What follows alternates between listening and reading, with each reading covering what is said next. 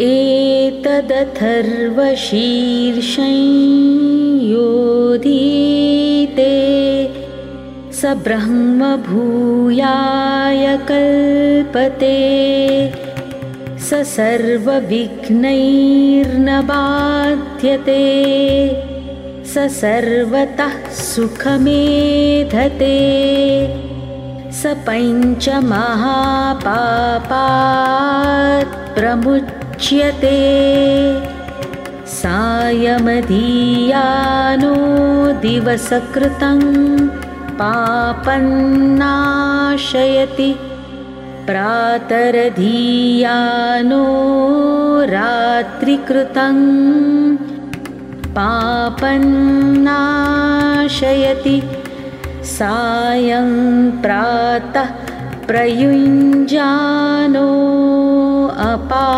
अपापो भवति सर्वत्राधीयानोपविघ्नो भवति धर्मार्थकाममोक्षञ्च विन्दति इदम् अथर्वशीर्षम् अशिष्यायनदेयम्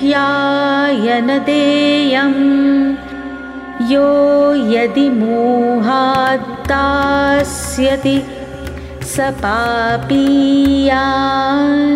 भवति सहस्रावर्तनात् यं यं काममधीते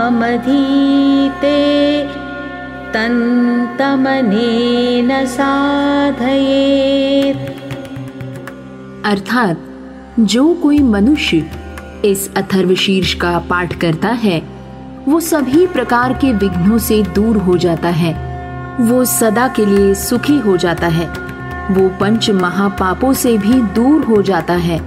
शाम के समय में इसका पठन करने से दिन के दोष दूर होते हैं।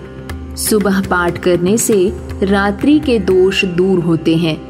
हमेशा पाठ करने वाला दोष रहित हो जाता है। और साथ ही धर्म, अर्थ, काम एवं मोक्ष पा लेता है। इसका एक हज़ार बार पाठ करने से उपासक सिद्धि प्राप्त कर योगी बन जाता है।